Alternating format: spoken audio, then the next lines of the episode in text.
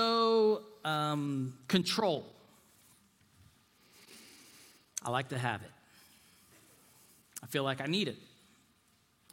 Um, I don't know about you. Uh, you may like to have it. You may feel like you like to need it, or you may feel like you don't like need to have it, and you you don't feel like you want it, even. But here's a reality about me, and it's likely the reality in your life. And probably is a reality in all of our lives, whether we want to recognize it or not. Many of our problems Many of the problems I face, many of the problems you face in life are because we tried to control the situation. Or we tried to control the people in the situation because we wanted to control the outcome of the situation.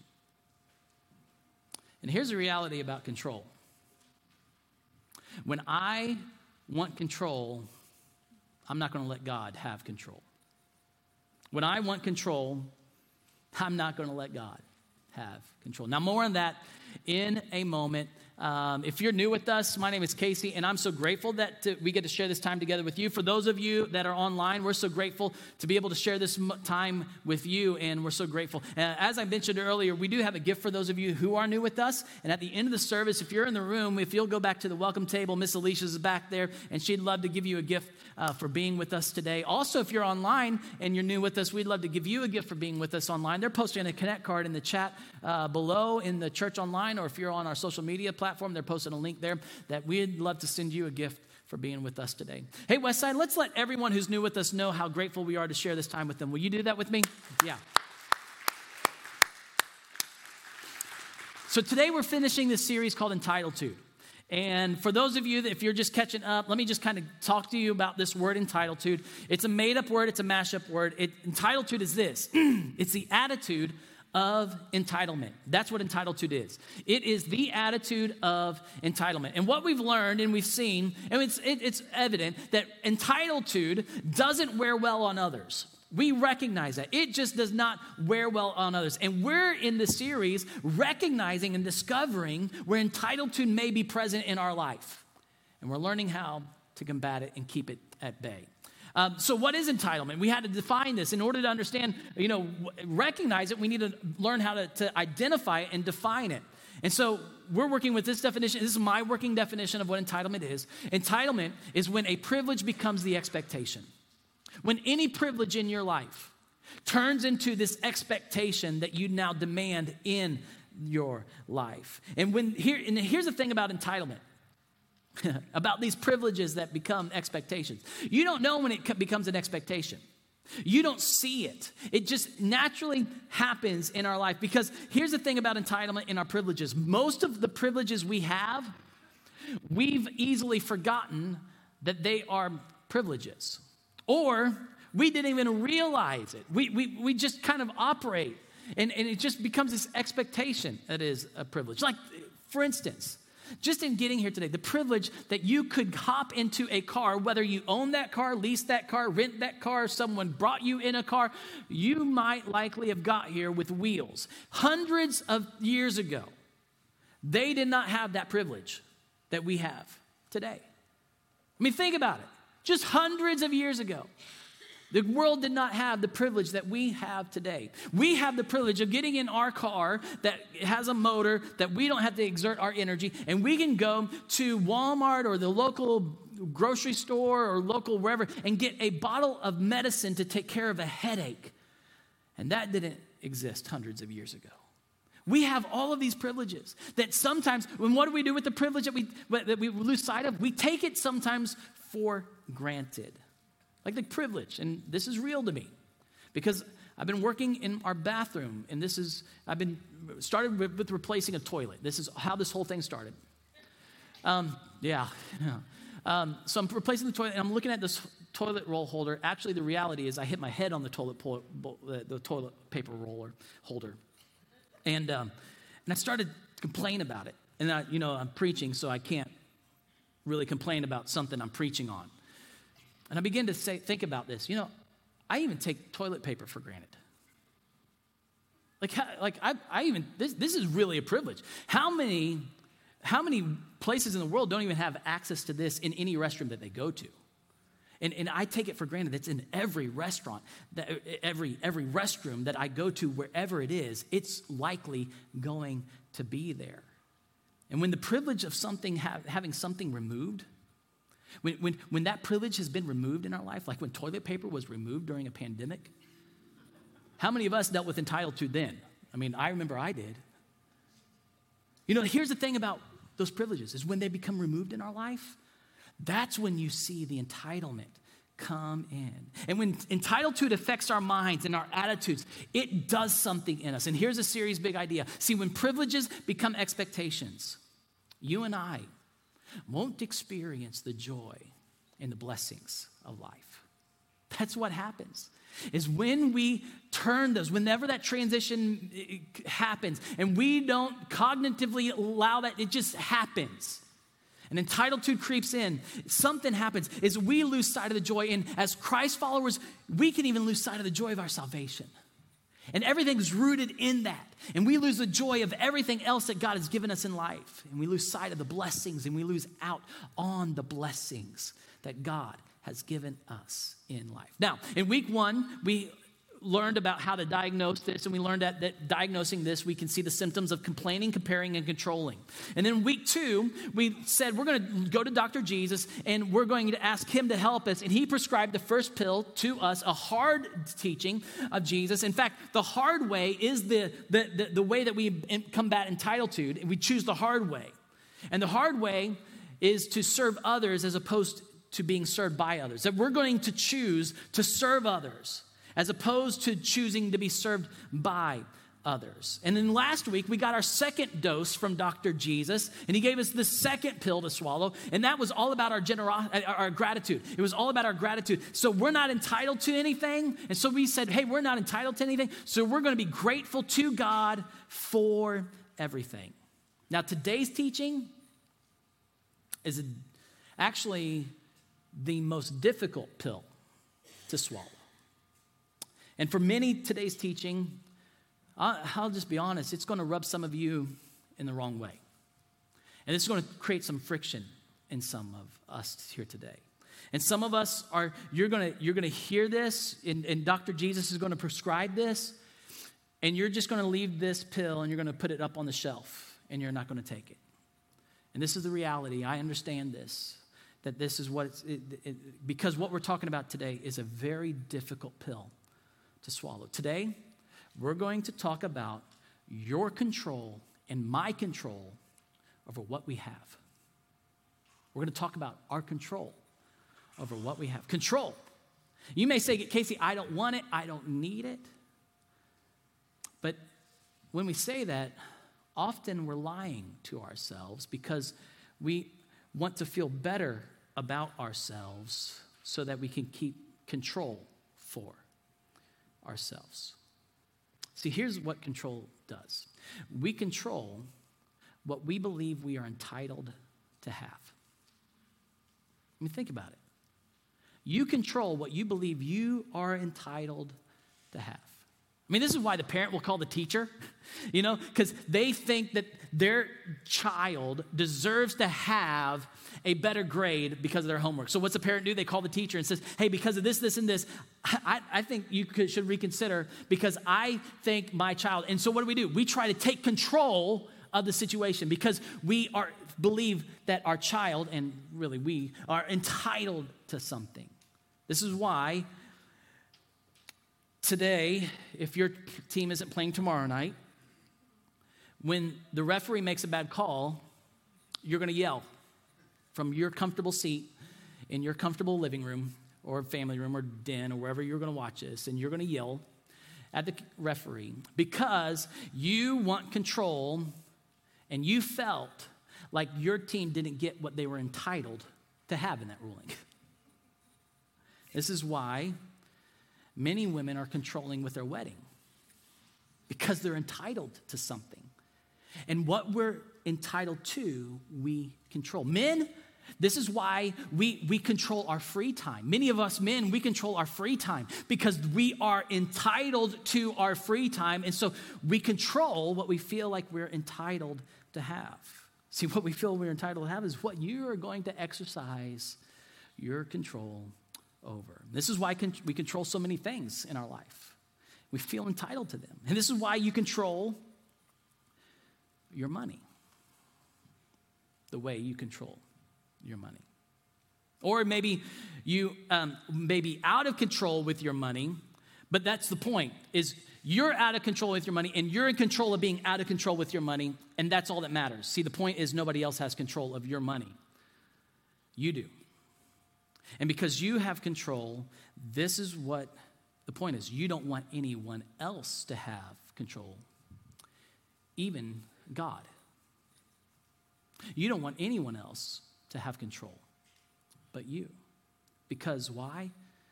We're entitled to it.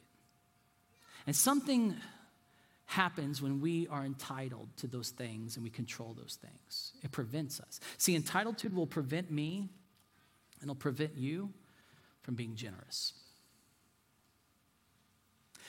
It prevents us from doing this. Now, before you pick up the phone and start browsing Amazon and, and getting that order before you the two day shipping expires or you've got to get your grocery list. I understand if you do that. Before you do that and you shut me down because I've just talked about the thing that we shouldn't talk about in church money. I, just, I want you to know something. This is something in me too. I mean, this is the whole reason I'm able to talk about it in this way because I, I deal with this too. And so I'm not preaching at you, I am there with you in this. See, entitlement raises its ugly head in me, and I'm aware of this in me. And it affects, infects and it affects my generosity. See, I'm not generous with the things that I feel like I've earned. I'm not uh, generous with the things that I exert the most control over. See, I protect those things. I don't loan those things out. And I control those things. Why? Because they are mine. And the things I exercise the most control over are the things that I am not generous with. See, when I believe I'm entitled to it, I won't be generous with it. And likely you're the same way. And today we're going to go back to Dr. Jesus. And we're going to look at what he says. And there's two stories that we're going to look at today. One is in Luke chapter 7, and the other one is in John chapter 12. So if you have your Bibles, you can open up to those two prospectively. We're going to start in Luke chapter 7. Both of these passages show us uh, an, an entitled person, and both of these passages show us a generous person. Both of these passages. And in both of these passages, the, the woman is the generous person, and the entitled person is the man in, the, in, in these, in these um, encounters that Jesus has. And both of these passages show us how to deal with entitlement. And these interactions with Jesus direct us in how to express our love and our devotion and respond to Him. And so let's jump into Luke chapter 7. In verse 36, we read that when one of the Pharisees invited Jesus to have dinner with him, he went to the Pharisee's house, reclined and reclined at the table. A woman in that town who lived a sinful life learned that Jesus was eating at the Pharisee's house. So she came there with an alabaster jar of perfume. As she stood behind him at his feet weeping, she began to wet his feet with her tears. And then she wiped them with her hair, kissed them, and poured perfume on them. When the Pharisee who had invited him saw this, he said to himself, If this man were a prophet, he would know who is touching him and what kind of woman she is, that she is a sinner. Jesus answered him as if he knew her, his thoughts Simon, I have something to tell you. Tell me, teacher, he said. Two people owed money to a certain moneylender. One owed him 500 denarii and the other 50. Neither of them had the money to pay him back. So he forgave the debts of both. Now, which one of them will love him more? Simon replied, I suppose the one who had the bigger debt forgiven. You have judged correctly, Jesus said. And now, here Jesus does a comparison. He compares the love of Simon and the love of this woman, and this is what he says he says, then he turned toward, he says, he turns toward the woman and said to Simon, I think this is beautiful. he turns his attention to the woman at his feet. They're reclining at this table. In that day and age, they don't have tables like you sit in a chair. You, you sit on a pillow or something and you recline. Your feet are kind of to the back of you as your face is the table. And he turns toward this woman, turns his attention away from the table where all the guests would be, where all the privileged people would be, the place of honor would be. And he turns his attention to the woman at his feet who is doing this beautiful act of worship. But his words, are for Simon. Do you see this woman? I came into your house. You did not give me any water for my feet, but she wet my feet with her tears and wiped them with her hair. You did not give me a kiss, but this woman, from the time I entered, has not stopped kissing my feet. You did not put oil on my head, but she has poured perfume on my body. Therefore, I tell you, her many sins have been forgiven, as her great love has shown. I want you to underline those six words because this is really important. In fact, this is kind of like the whole key in this whole thing. Jesus elevates her love in how it was shown, as her great love has shown. But whoever has been forgiven little, little loves little. Then Jesus said to her, Your sins are forgiven. The other guests began to say among themselves, Who is this who even forgives sins? Their question is what the it was known, the answer was known by this woman. She knew who this was. And then Jesus said to the woman, Your faith has saved you. Go in peace. A beautiful story, isn't it? I mean, this is such a, a beautiful, beautiful display of worship and love and of generosity. But there's some convicting comparisons in here. I mean, some very convicting comparisons. And by comparing the two, Jesus is stating that one's love for Jesus is demonstrated through one's generosity toward him. This is what Jesus is, is, is stating in this. And, and, and I just want to ask you a question because I ask this of me. I've asked this of me many times, every time I read this in the gospel uh, every year. Am I like the Pharisee or am I like the woman? Am I like the Pharisee or am I like the woman? See, often I'm more like the Pharisee in my love for Jesus. See, the varying measures of generosity between the Simon the Pharisee and, and the woman displayed their love for Jesus. And sometimes I'm kind of like the Pharisee in, in my love for Jesus. You know, the Pharisee didn't provide Jesus even the basic hospitality. He didn't, he didn't give Jesus the basic hospitality in this. And the woman provided that hospitality in the most meaningful and personal way. You know, sometimes I wonder if God looks at me, and maybe He looks at you, and how we display our love for Him. And I believe He does because Jesus noticed this. He put it on display for everybody. See, God looks at my display of generosity as a display of my love for Him. And He also looks at my lack of generosity as a display of my lack of love for Him. See, the Pharisee did not provide the basic hospitality, and maybe he did that because he felt entitled. Maybe he thought he was better than Jesus. And, and, and, but whatever reason, he didn't even ask his servant to provide the basic hospitality, to have Jesus' feet washed, which was a custom in when you bring somebody into your home. But this, uh, this woman who felt so unworthy, but yet she felt bold enough to come to Jesus, and she did. She the only place that, that she felt comfortable was at Jesus' feet. And in this, she was not entitled to Jesus' generosity of love, but she responded to his love with her own generosity toward him. See, she wet Jesus' feet with her tears and wiped them with her hair. The woman responded because she had many sins forgiven. And she recognized this. And it was in direct display to what Jesus was to her. Her love was so much greater because she knew her great need for Jesus' love. And the Pharisee? Maybe the Pharisee didn't think that he needed that much forgiveness. Maybe the Pharisee thought because of his status and display and his religious duty that it was earned. His place in the kingdom was earned.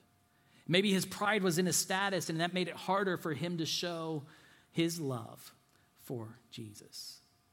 See, the woman's love and her generosity was directly connected to her trust and her faith in who Jesus was to her, her Savior, her forgiver, and her King.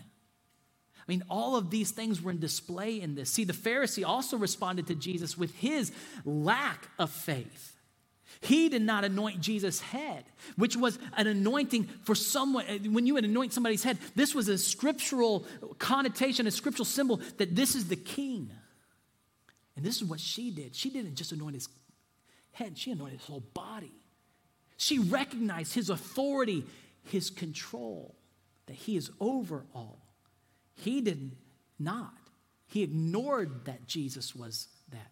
And by not displaying his generosity, he he showed that he didn't see that Jesus was a creator. Jesus was the king who is in control of everything. And the bottom line is the Pharisee loved Jesus less and expressed it less. It doesn't mean that he didn't love Jesus, he just loved Jesus less. And the sinful woman loved Jesus more, and it was displayed. See, their display of generosity was a their display of generosity to Jesus was a, a display of their love or their lack of love and their hearts for Jesus. Well, Casey, I don't know if we can judge people's hearts because we don't see their heart. You're right, we don't. But Jesus does. And actually, Jesus says we can see people's hearts. He does say this. He goes, he goes, as her great love has shown. See, that's the thing about love. It shows, it's expressed. And my generosity, your generosity, is a gauge. It's like on the dashboard of our life, and it's a gauge of several things. First, my generosity is expressed in my gratitude. My gratitude is expressed in my generosity. Let me put it that way. My gratitude is expressed in my generosity. It's a gauge of my gratitude. That's what generosity is. It's a gauge of my gratitude. And this woman, she had many sins forgiven, and that her, her gratitude was off the chart and expressed itself in this generosity. She was generous to Jesus. And, and here's the beautiful thing is when the gospel of what Jesus has done for me has wrecked me like it has wrecked her, then my gratitude will overflow with generosity. And when I'm not grateful, see, when I'm not grateful for all God's done for me and all that I have, because everything I have and everything I am, it comes from God. When I'm not grateful, reality in my life is I'm not generous. And when I'm not grateful, I show that I'm entitled. And you know what that does? It makes me lock down and control what God has given to me. See, not only is our gratitude to God expressed in our generosity, but our love is. See, my love is expressed through my generosity.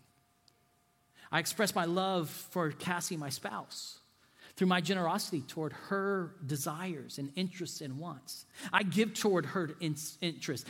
Like I, am not going to withhold it to mine. I'm going to freely give because that's what generosity does. Is my love is expressed through my generosity. I put her interest ahead of my own because I love her. And this Tuesday, I, this is something I'm so grateful for. This Tuesday, we celebrate 19 years of being married, and she's in the studio right now, and I can just tell you, baby, I love you more. I said it first after 19 years of marriage. Thank you for that. That's more for her than it is for me because she's endured me. See, when I withhold my generosity, yeah, we love you, Cass. When, when we withhold our generosity, from, when I withhold it from our wife, I, I, I don't give toward her interests. You know what I do? I, I put it toward my interests. And it's just the same with God.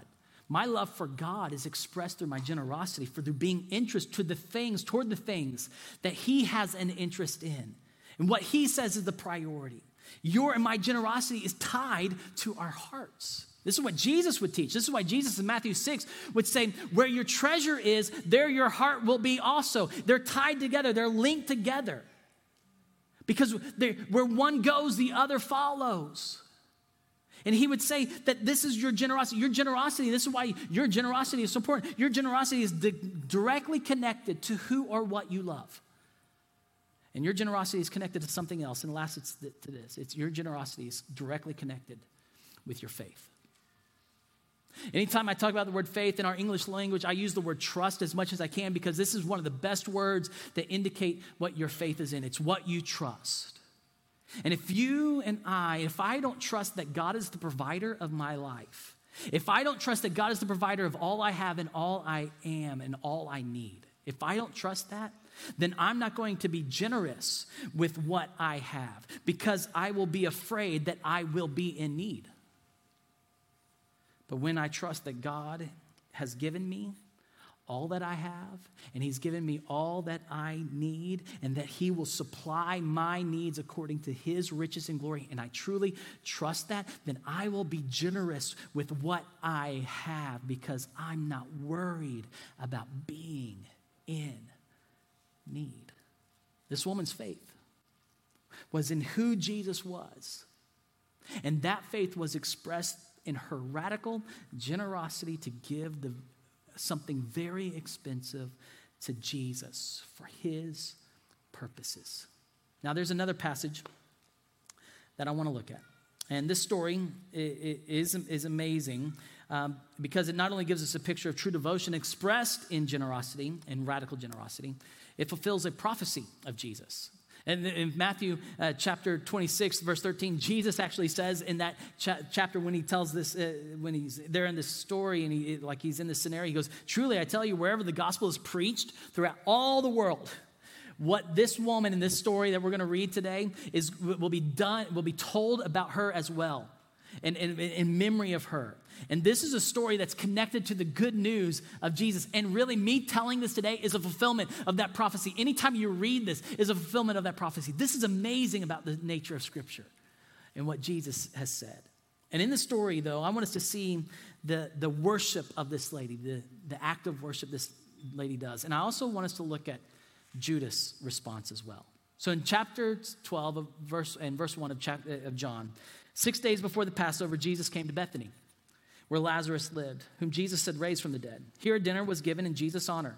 Martha served while Lazarus was among those reclining at the table with him. Then Mary took about a pint of pure nard, an expensive perfume. She poured it on Jesus' feet and wiped it with her hair. And the house was filled with the fragrance of the perfume. But one of his disciples, Judas Iscariot, who was later to betray him, objected. Why wasn't this perfume sold and money given to the poor? It was worth a year's wages. He did not say this because he cared about the poor, but because he was a thief. As keeper of the money bag, he used to help himself to what was put in it. Leave her alone, Jesus replied. It was, and I want you to circle this word, intended. It was intended that she should save this perfume for the day of my burial. You will always have the poor among you, but you will not always have me. Now, we don't know how this woman came to know that Jesus needed to have his body prepared for burial.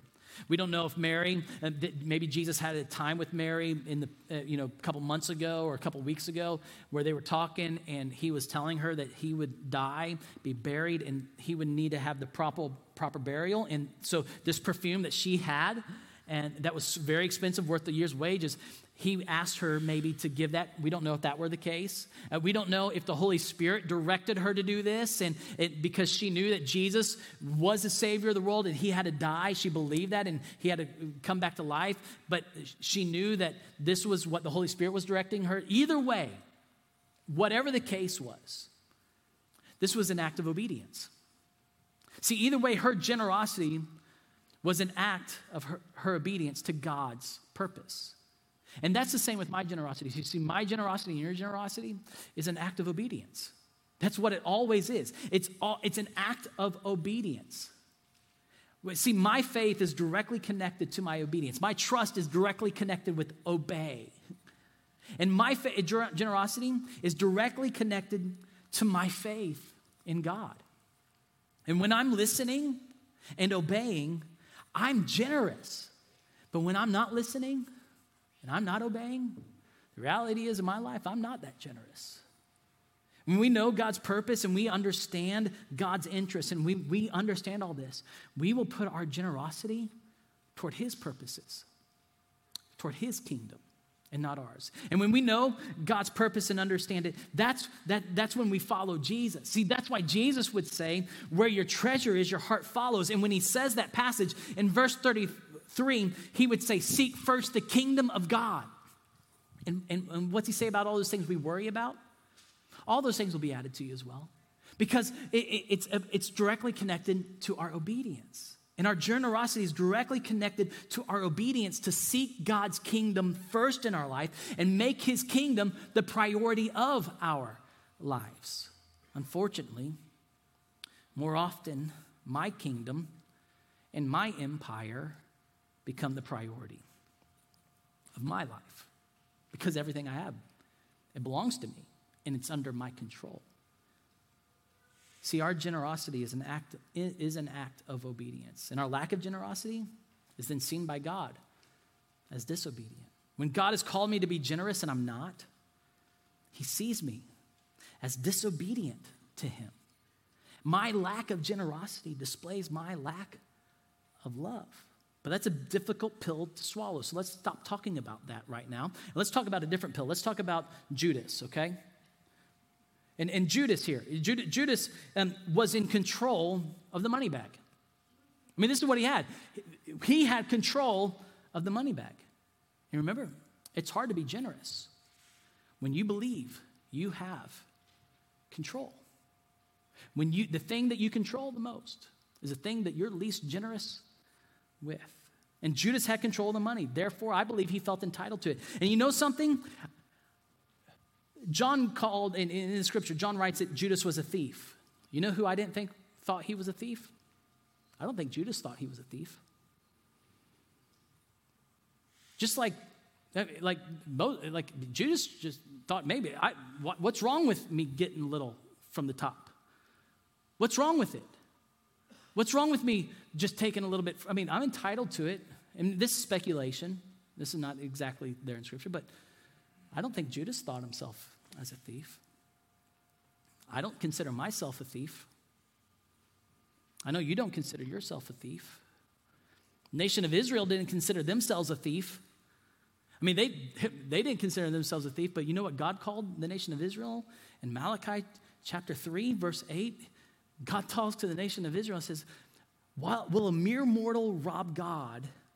But you ask, How have we robbed you? And the nation of Israel, you ask, How have we robbed you? And, and God says, You've robbed me in tithes and offerings. Israel was withholding the 10%, the first 10% that, that what represented their obedience to God to put his kingdom first. And, and that tithe, that first 10%, was what God had instructed the people throughout all time to give toward his purpose. It predates the Old Testament law and the Old Testament covenant. And in this, the, the obedience to give first to God's kingdom is a response of our love and our devotion to God for all that He's done. And it's a recognition that everything we have and everything we are comes from God. But what do I do? I control my money and I withhold it for my purposes as opposed to His kingdom purpose. And any time that I don't give toward His kingdom purpose, any time that I withhold it for my purpose and want it under my control, I become like Judas, a thief. I rob God. See, when we take control over it, we're claiming ownership of it. Bottom line is, Judas wanted control over the money. Something in him felt he was entitled to have it entitled to have some of the money. And because he was entitled to it, he wasn't generous with it, and he was angry at the generosity that she showed as well. And when I take control of it, I'm claiming that I am the owner of it. And when we take control of it, we're saying, God, you don't own it anymore. See, my generosity is hindered by wanting control. It's hindered by wanting control. This is my money. This is what I, it belongs to me. So I'm going to do what I want with my money. And I want to say something respectfully here. This is the number one reason that I believe that people won't give to a local church. Because they don't control where it goes. And I know this is a sensitive topic to talk about. And it's wild to me that people are okay in giving to organizations, and I think it's good to give to organizations. But they'll give, be okay with giving to organizations that meet physical needs, but don't advance the kingdom of God. And they would rather give to those organizations than give to the local church, which is the only institution that God has called and ordained the family of God to advance the kingdom of God. And people would rather give toward other things than the, to his priority and to his kingdom. And in this, it doesn't mean that we shouldn't give to those things. It's about what are you giving to first? It's what are you putting as the priority? And they put, first God, put God first with their money. And when we don't put God first with our money, we're saying, God, I don't want you to be my master. And that teaching that Jesus would have in John in Matthew chapter 6 where where your treasure is your heart is, he begins saying, you cannot serve God and money. God or money can't be your master. See, you will either have God as your master or you will think that you are in control and you are your master. But you are not your master. You're actually under a different control. See, to be master is to be in control. And the reality is, we want our kingdom. We want it our way. We want our control. And anytime I have control, I'm not generous with it.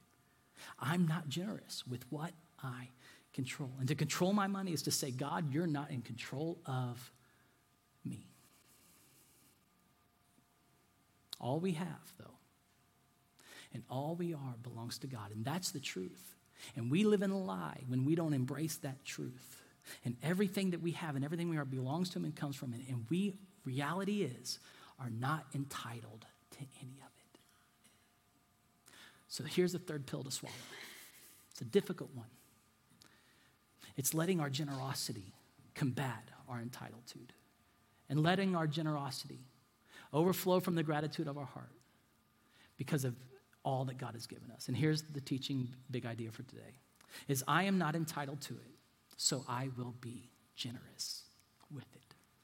I'm not entitled to it, so I will be generous with it. I'm not entitled to anything, so I am going to be willing and be generous with everything God has given me. I'm going to be willing to be generous with it all because everything, and I'm going to do it in obedience to God. That if God tells me to do it, I'm going to give it. If God tell, leads me to do it, and if He tells me to put it first, I'm going to put His kingdom first because that's what I do because it's His. And I'm a steward of all He's given me. I don't own it because I'm not master, I'm a steward. So, who are you going to be like? who am I going to be like? Am I going to be a Pharisee or am I going to be like the woman? And here's the thing is when I'm like the woman, I'm going to respond out of my grateful heart. See, I am grateful for all God has given me and I will express my love for him by giving generously. And also, because God has generously forgiven me, I will surrender control of all I am and all I have for his kingdom purpose because I'm not entitled to it, I'm going to be generous with it. It displays my devotion, my love. It displays my gratitude. It displays my trust in who God And right now, we're going to put it on display right now. And this is how I want you to do it. We're going to sing together. We're going to use the very breath in our lungs that God has given us. And we're going to speak the name and sing about the name of Jesus. And I want you to share this. I want you to sing it out with the breath that, because you're not even entitled to the breath. And then for those of you that came prepared to give, our ushers are going to come and they're going to give you the opportunity to give. And this is not to manipulate you to give, but this is the one thing I want you to do. I want you to cognitively think as you give today, God, this is all comes from you, and this belongs to you. I put this toward your kingdom purpose. Will you just cognitively make that shift for those of you that came prepared to give today? And let this be our act of worship together. Will you stand with us and let's sing together?